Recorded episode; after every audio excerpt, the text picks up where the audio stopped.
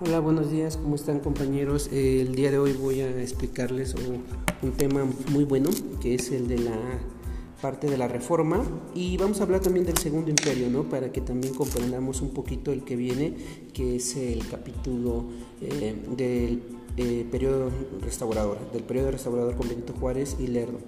Bueno, entre 1846 y 1848 nuestro país pasó por importantes turbulencias, hay que recordar esas partes, pues sus dirigentes restablecieron el federalismo como forma de gobierno y México perdió la mitad de su territorio luego de haber sido invadido por Estados Unidos de América, que fue la última invasión eh, que tuvo México. ¿no? En años posteriores eh, a la pérdida del territorio nacional, México continuó sumergido en la inestabilidad política, los levantamientos militares y las crisis económicas. Luego de dos años en el poder, en 1853, el presidente liberal Mariano Arista fue orillado a renunciar por el bando conservador. Este bando, con el control del Congreso y de la mayoría de los estados, impulsó la instauración de un gobierno fuerte capaz de hacer frente a los desafíos que enfrentaba el país. Fue entonces cuando los conservadores invitaron al antiguo dirigente para que regresara al poder, Antonio López de Santa Ana. Eh, Santa Ana Perdón, como presidente Santana hizo a un lado el proyecto conservador e instauró un gobierno autoritario y despótico. Durante su gobierno, que fue de 1853 a 1855, Santana se hizo llamar Alteza Serenísima, concentró los poderes de la Unión en su persona, restringió las libertades de expresión e imprenta, desterró a los opositores y disidentes y cobró impuestos como los relativos a la posesión de perros y a la tenencia de las puertas y ventanas en los hogares, incluso vendió también a Estados Unidos de América un territorio fronterizo conocido como la Mesilla. Eh, La dictadura de Santana también provocó un gran descontento popular, por ello, el 1 de marzo de 1854, los liberales encabezados por Juan N. Álvarez e Ignacio Comonfort lanzaron el Plan de Ayutla y se alzaron en armas en contra de del tiránico gobierno. ¿no? La, rebelión, se extendió en agosto de 1855, Santana pues abandonó la presidencia para nunca más volver a ocupar el cargo. El caudillo Juan N. Álvarez asumió la presidencia interina y los liberales se prestaron para echar a andar un ambicioso proyecto político. ¿no? En aquella época, chavos, las clases políticas y militares se dividían en dos facciones, los liberales y los conservadores. Sus principales diferencias se relacionaban con el tipo de gobierno que buscaban adoptar, el rol que pensaban que la Iglesia debía tener en la vida pública y su relación con el Estado, el modelo económico que se debía implementar para fomentar el desarrollo nacional y en torno a la igualdad de los hombres ante la ley, incluidos los religiosos, militares, quienes hasta entonces gozaban de ciertos privilegios. Eh, los conservadores estaban integrados principalmente por los miembros de las clases adineradas, como los terratenientes, dueños de minas, grandes comerciantes y hacendados, eclesiásticos y militares. Algunos proponían la instauración de una monarquía constitucional, otros de una república central, donde el poder ejecutivo impusiera el resto de los territorios, o ya no tendrían que ser estados, sino departamentos, ¿no? sus autoridades y también sus leyes. Por su parte, a las filas de los liberales pertenecían políticos intelectuales escritores, periodistas, profesionistas y algunos militares que deseaban impulsar grandes transformaciones en el país, defendían la adopción de una república federal conformada por estados libres y soberanos que decidieran sobre sus asuntos internos como la elección de autoridades y el establecimiento de sus leyes. Ahora, hay, hay, hay que poner a estos dos bandos, conservadores y liberales, en, como en un cuadro comparativo y podríamos tomar como directrices cuatro modelos, la forma de gobierno, la iglesia y el Estado, el modelo económico y la libertad de igualdad. En la forma de gobierno, los conservadores proponían una monarquía constitucional o una república central. Los liberales, por su parte, proponían la república federal. La iglesia y el Estado. ¿Qué, qué pasaba con la iglesia y el Estado? Los conservadores decían que la iglesia era un destacado y poderoso protagonista de la vida pública, mientras la, los liberales querían la separación de la iglesia y el Estado. En el modelo económico, los conservadores querían un proteccionismo económico, mientras que los liberales buscaban el liberalismo económico. La libertad de igualdad. En los conservadores eh, se daba la restricción de libertades y existencia de privilegios para el clero y el ejército. Y en los liberales, pues todos los hombres son iguales ante la ley, supresión de privilegios especiales, que básicamente era entre al clero y el ejército, ¿no? Bueno, los conservadores eran además férreos defensores de la tradición y las costumbres, por ello protegían a la Iglesia y a la religión católica, a la que consideraban indispensable para alcanzar la unión de todos los mexicanos, pues poseía un papel importante dentro de la sociedad. Por ello defendían al clero de los cambios propuestos por los liberales. Asimismo, los conservadores pensaban que debían protegerse a proteger o protegerse más que nada proteger a la industria nacional y no permitirse el libre comercio con otros países. Defendían la existencia de privilegios para el clero y el ejército y negaban la necesidad de reconocer las libertades civiles, pues creían que su, instauración podía causar caos y desorden social. Ahora, los liberales fueron llamados así eh, debido a la doctrina política y económica consolidada en el siglo XVIII, conocida como liberalismo, la cual se fundamenta en el valor y en el empoderamiento del individuo, en contraste con la restricción y retraimiento del Estado. ¿no? Los conservadores, por su parte, fueron denominados así porque deseaban conservar las tradiciones, costumbres y formas de organización, las cuales privilegiaban a sectores como la iglesia y el ejército. A su vez buscaban también que los gobernantes fueran ah, portadores de valores tradicionales.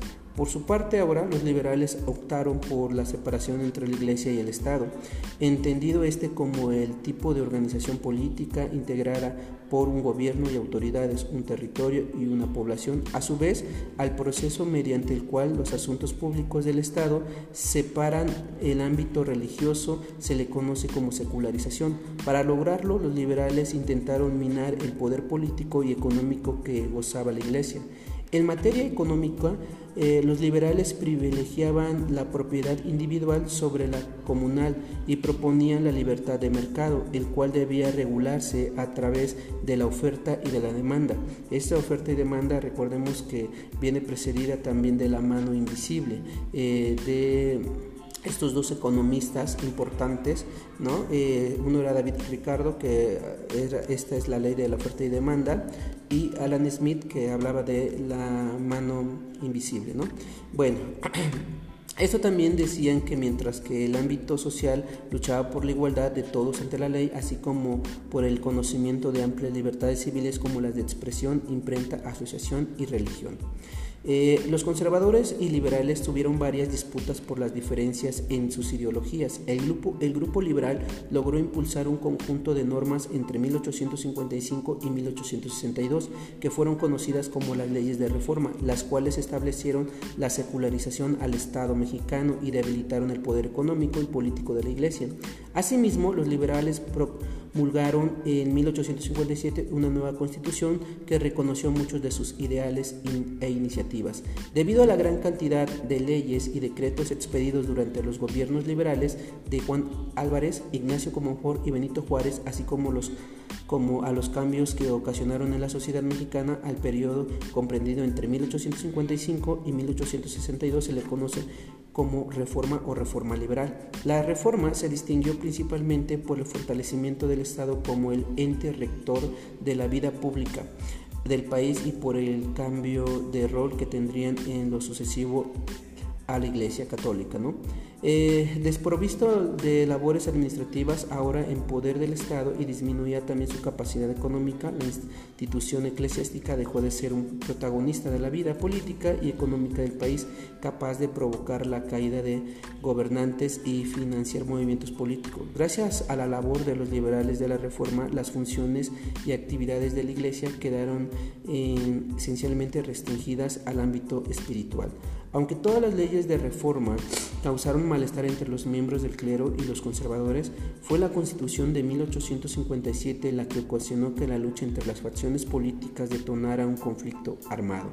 Eh, miren, la constitución de 1857, tras el triunfo, chavos, esta constitución de la revolución, bueno, vamos, vamos a enfocarnos un poquito.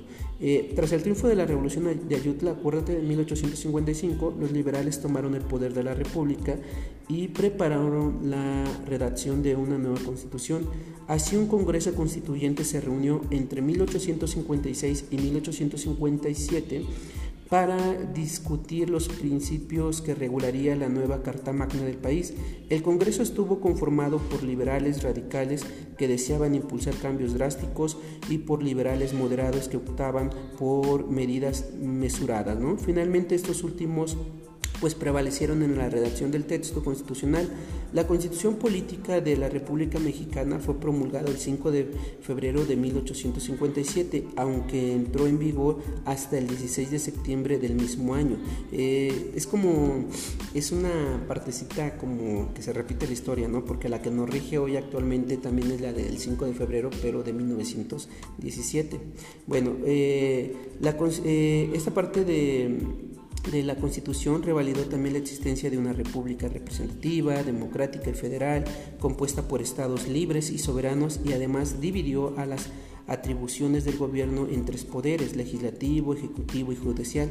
Respecto al poder legislativo se optó por la desaparición del Senado con la finalidad de mantener una única y fuerte cara, Cámara Legislativa, la de diputados, que sirviera de contrapeso al titular del Poder Ejecutivo, el que era el presidente. La Constitución también comprendió también una serie de derechos y libertades individuales acordes al liberalismo. Entre los preceptos más polémicos y discutidos por el bando conservador destaca la libertad de educación, lo que significaba que cualquier institución o persona podía aprender la enseñanza de la enseñanza de la población. ¿no? La actividad hasta entonces atendía exclusivamente, era atendidamente por la iglesia. El texto constitucional además incluso incluyó lo dispuesto por la ley Juárez en 1856 y la ley Lerdo de 1857, lo que causó un pues un malestar entre los conservadores, ¿no? Aunque la Constitución no se reconoció la libertad de cultos como deseaban los liberales radicales, sí se consignó la atribución exclusiva del Estado a legislar y administrar en materia religiosa, lo que abría la, la puerta al establecimiento de la libertad de la libertad religiosa en el futuro, ¿no? Bueno, tras la promulgación de la Constitución de 1857, las rebeliones militares y los actos de desobediencia por parte del clero se multiplicaron en el país y a finales de ese año los conservadores se alzaron definitivamente en armas. El establecimiento de las leyes de reforma y principalmente la promulgación de la Constitución de 1857 había llevado a un enfrentamiento armado inevitable entre liberales y conservadores. El país estaba nuevamente inmerso en una guerra civil. Bueno, eh, vamos, te voy a enumerar algunos unos procesos como el levantamiento que fue el del 14 de diciembre de 1857. El general pues, conservador Félix Zuluaga lanzó el plan de Tacubaya mediante el que desconocía la Constitución de 1857 y las autoridades que lo apoyaban. El presidente Ignacio Comonfort este, perdón, eh, el presidente Ignacio Comonfort que días antes había jurado a la Constitución optó por secundar el levantamiento, o sea, se le unió a Félix Zuluaga y quitó la Constitución de 1857 liberal y comenzó a pugnar por el, levantamiento del plan de Tacubaya, ¿no? Eh, ese es uno. Este, sin embargo, a inicios de 1857, pues los conservadores desconocieron a Comonfort y nombraron a Zuluaga nuevo presidente del país. Bueno, eh, los liberales no reconocieron estos movimientos y ante el derrocamiento de Comonfort, el hasta entonces presidente de la Suprema Corte de Justicia, que en ese momento era Benito Juárez, pues asumió la vacante del poder ejecutivo tal como lo dictaba pues, la Constitución. De esta manera, en enero de 1858 había dos presidentes en el país, Zuluaga por parte de los conservadores y Juárez por el bando liberal. Eh, así, así comenzó la guerra de reforma y el conflicto armado que enfrentó a liberales y conservadores duró tres años, de 1858 a 1861. Mientras los conservadores establecieron su gobierno en la capital del país, el presidente liberal Benito Juárez instauró un gobierno itinerante ¿no? que se desplazó de un lugar a otro hasta que se instaló finalmente en el puerto de Veracruz. Eh, también la llamada guerra de los tres años se inclinó hacia finales de 1860 en favor del bando liberal, gracias, que, gracias a que éste continuó promulgando leyes de reforma y en consecuencia disolviendo el poder económico del clero, principalmente financiando de la facción conservadora. ¿no? El apoyo del gobierno también de Estados Unidos de América a la causa liberal jugó también un papel pues, importante en la conclusión del conflicto. Eh, tras vencer en perdón, tras vencer definitivamente en la batalla de Caulpulapan el 22 de diciembre, el ejército liberal entró triunfante a la Ciudad de México el 1 de enero de 1861 y Juárez hizo lo propio unos cuantos días después, ¿no? Bueno, las leyes de reforma y la Constitución Chavos de 1857 significaron una ruptura con el pasado, aunque el propósito fundamental de los liberales fue separar a la Iglesia del Estado y delimitar las atribuciones administrativas que le competían a este último. ¿no? Las afectaciones colaterales no fueron pocas. Eh, la reforma significó la pérdida de privilegios para la iglesia y el ejército. Sin embargo, el de la desamortización de las propiedades de las corporaciones civiles también afectó a los pueblos indígenas que tuvieron que malabarear sus tierras y soportar este, las pretensiones expansionistas de los hacendados. La población mexicana pues tampoco abrazó con gran entusiasmo todos los cambios generales, pues las nuevas disposiciones apartaban a la iglesia de diversas actividades vinculadas con la vida cotidiana de una población eminentemente pues, católica. Ahora, eh, hay que, para entender esto de, la, de, las leyes de reforma y los cambios, tenemos que saber cuáles fueron estas leyes. Eh, recuerda que va de 1855 hasta 1861. Eh, tendríamos que comenzar con esta parte, la ley Juárez, que entró el 23 de noviembre de 1855. Es, la ley hablaba sobre la administración de justicia orgánica de los tribunales de la nación, del distrito y territorios también, que fue conocida como la ley Juárez debido a que fue ideada por Benito Juárez, ¿no? Eh, bueno, es lo más o menos así. Y la otra es la ley Fragua del 28 de diciembre de 1855, el reglamento provisional de la libertad de prensa también fue conocido como ley Fragua debido a que fue expedida por José María Fragua. Esta ley también introdujo la libertad de opinión en los medios impresos. Tenemos la partecita de lo que es la ley Lerdo eh, del 25 de junio de 1856, la ley de desamortización de finanzas rústicas y urbanas, propiedad de corporaciones civiles y eclesiásticas, ¿no?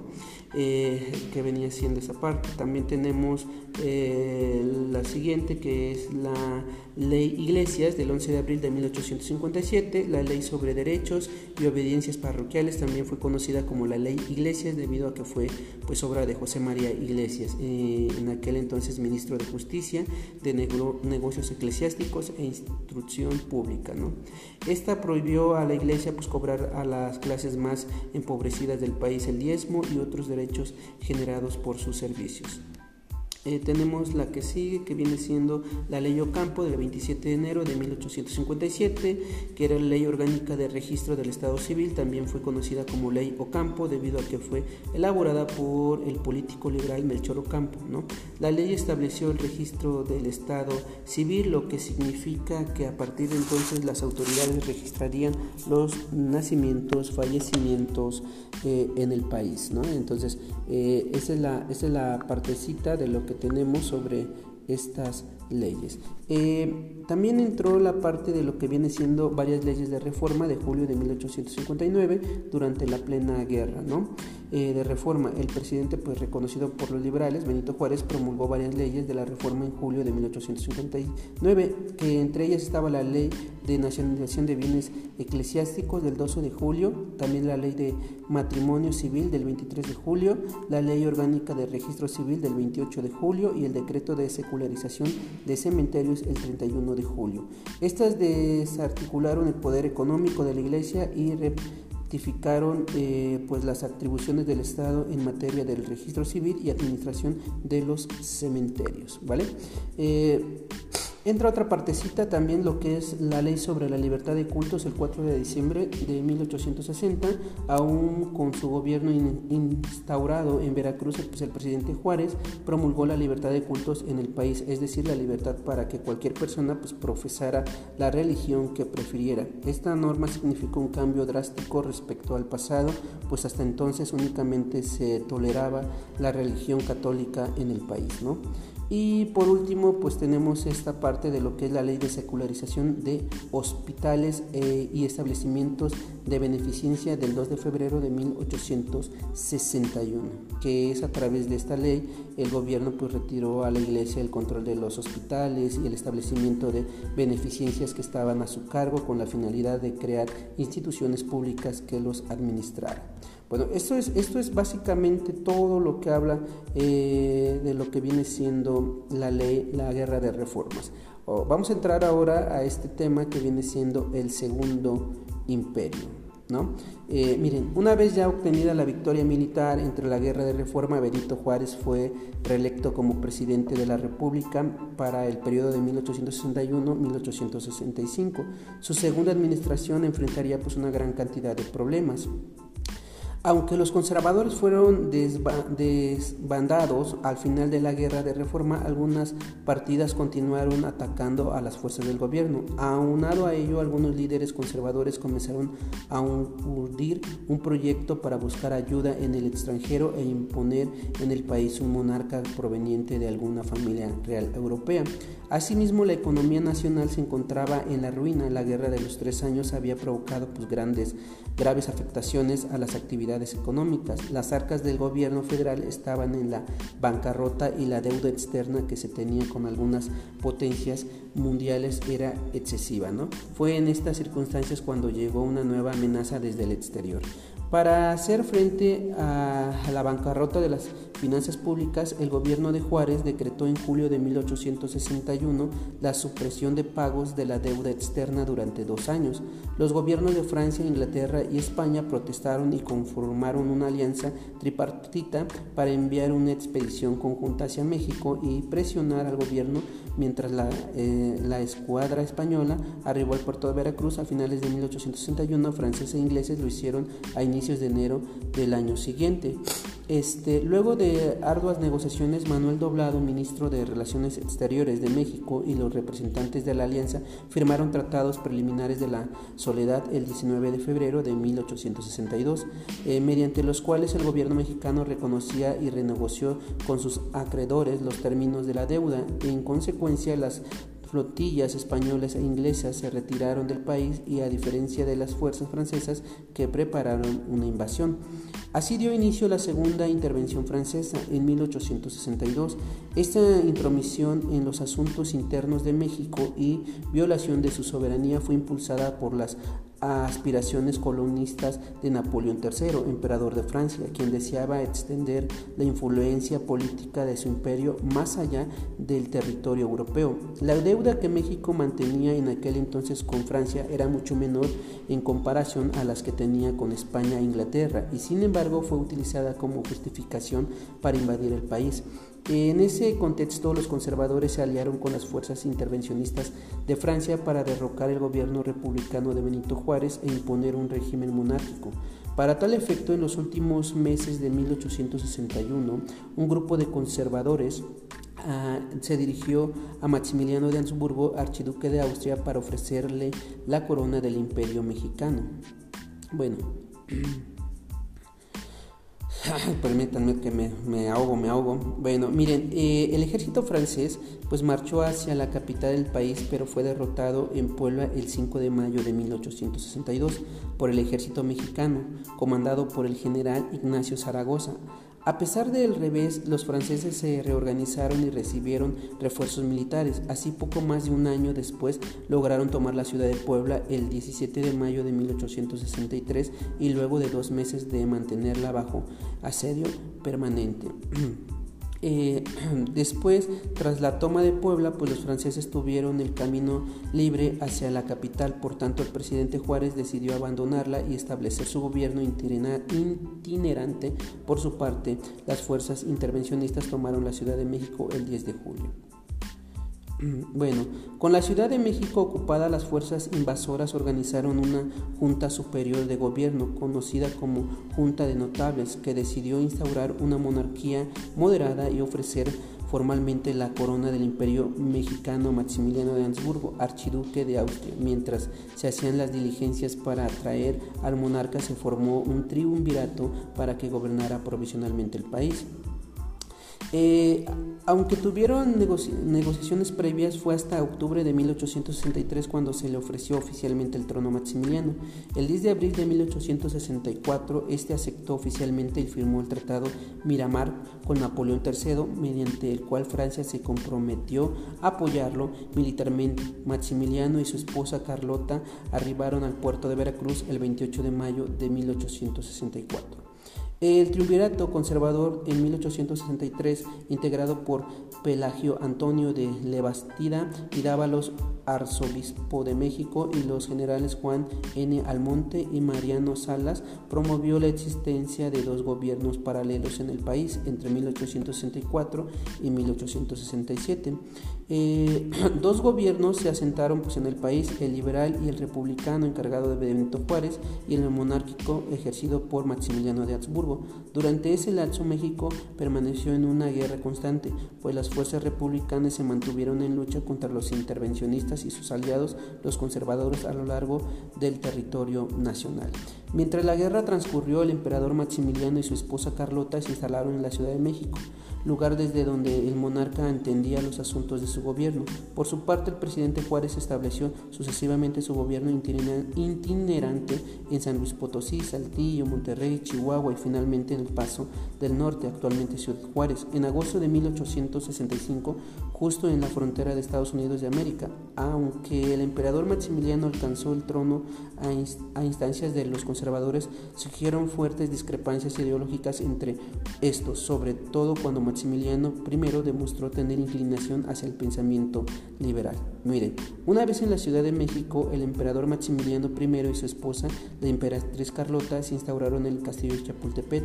A pesar de tener un ambicioso proyecto de gobierno, Maximiliano se encontró con los mismos problemas que aquejaron a los gobiernos previos, incluidos el de Juárez, problemas económicos, inestabilidad política, estado de guerra casi permanente, clases populares eh, empobrecidas, etc. El segundo imperio mexicano y el reinado de Maximiliano de Habsburgo duraron poco más de tres años, de 1864 a 1867, en los cuales el emperador dejó eh, patente su simpatía por las ideales, los ideales liberales. Durante su administración, Maximiliano se negó a derogar las leyes de reforma e invitó a varios liberales a participar en su gobierno. Asimismo, ratificó la tolerancia religiosa, la libertad de imprenta, la igualdad ante la ley, la nacionalización de los bienes del clero y la separación entre la Iglesia y el Estado. Las iniciativas de corte liberal del gobierno imperial de Maximiliano fueron incluso más allá de lo dispuesto hasta entonces por las leyes de reforma, pues promulgó en 1865 la ley sobre el trabajo libre, en la cual se, se prohibía el pionaje y se reconocían los derechos de los campesinos y a un año después publicó la ley que proponían reformas agrarias con la finalidad de otorgar tierras a los pueblos carentes de ellas. Estas medidas y otras de tendencia liberal causaron hondo malestar entre los conservadores quienes se sintieron traicionados por Maximiliano a quien habían ayudado para llegar al trono eh, del imperio mexicano. Por esta razón muchos conservadores comenzaron a alejarse del gobierno imperial al que dejaron a su a su suerte en la lucha contra los republicanos y Benito Juárez, mientras Maximiliano y Juárez hacían lo posible por gobernar los territorios que controlaban sus respectivas fuerzas, las tropas intervencionistas continuaban eh, batiéndose en muchas partes del país para derrotar definitivamente a los republicanos. Eh, combatido, eh, combatiendo ferozmente por los liberales mexicanos y enemistados con los conservadores, Maximiliano quedó sostenido en el trono imperial prácticamente solo por las tropas francesas que continuaban en el país. Justo cuando el conflicto armado comenzaba a inclinarse a favor de las fuerzas republicanas, el gobierno francés decidió retirar su ejército de México, situación que significó pues un golpe moral para las aspiraciones del segundo imperio mexicano. Bueno, a mediados de 1866 Napoleón III ordenó el retiro paulatino de las fuerzas francesas debido a que su país estaba por entrar en guerra con Prusia. En marzo de 1867 las últimas tropas francesas abandonaron pues México. Las fuerzas liberales se fortalecieron y fueron ganando terrenos a las fuerzas imperiales. El 2 de abril de 1867, tropas republicanas al mando de Porfirio Díaz tomaron la estratégica ciudad de Puebla. Eh, luego de un sitio de 71 días, los liberales pues derrotaron definitivamente las fuerzas imperiales y tomaron la ciudad de Querétaro el 15 de mayo de 1867. Tras el combate, el propio Maximiliano fue hecho prisionero. Eh, luego de ser juzgado y condenados a muerte, el emperador Maximiliano y los jefes conservadores Miguel Miramón y Tomás Mejía fueron fusilados el 19 de junio de 1867 en el Cerro de las Campanas a las afueras de Querétaro. Este, con el enemigo derrotado, pues los liberales tomaron la Ciudad de México y el presidente Benito Juárez entró a la capital el 15 de julio de 1867. Bueno, entre 1855 y 1867, pues el país se mantuvo en conflicto casi de forma permanente, ¿ok? La disputa entre las facciones por imponer su modelo de gobierno, su, su extendido durante la Guerra de Reforma, la Segunda Intervención Francesa y el Segundo Imperio Mexicano, en aquellos años, pues los liberales lograron impulsar una serie de medidas reformistas que secularizaron la vida pública del país y consolidaron las atribuciones y responsabilidades del Estado. Eh, ya para terminar, para 1867, pues el gobierno de Juárez había impuesto a las fuerzas internas y externas y el Partido Conservador se encontraban finalmente derrotados. Bueno, esto es eh, el tema, chicos, es un tema muy bueno, eh, bueno, dos temas que abarqué el de la reforma y el segundo imperio. Espero y les, les agrade y que lo puedan comprender.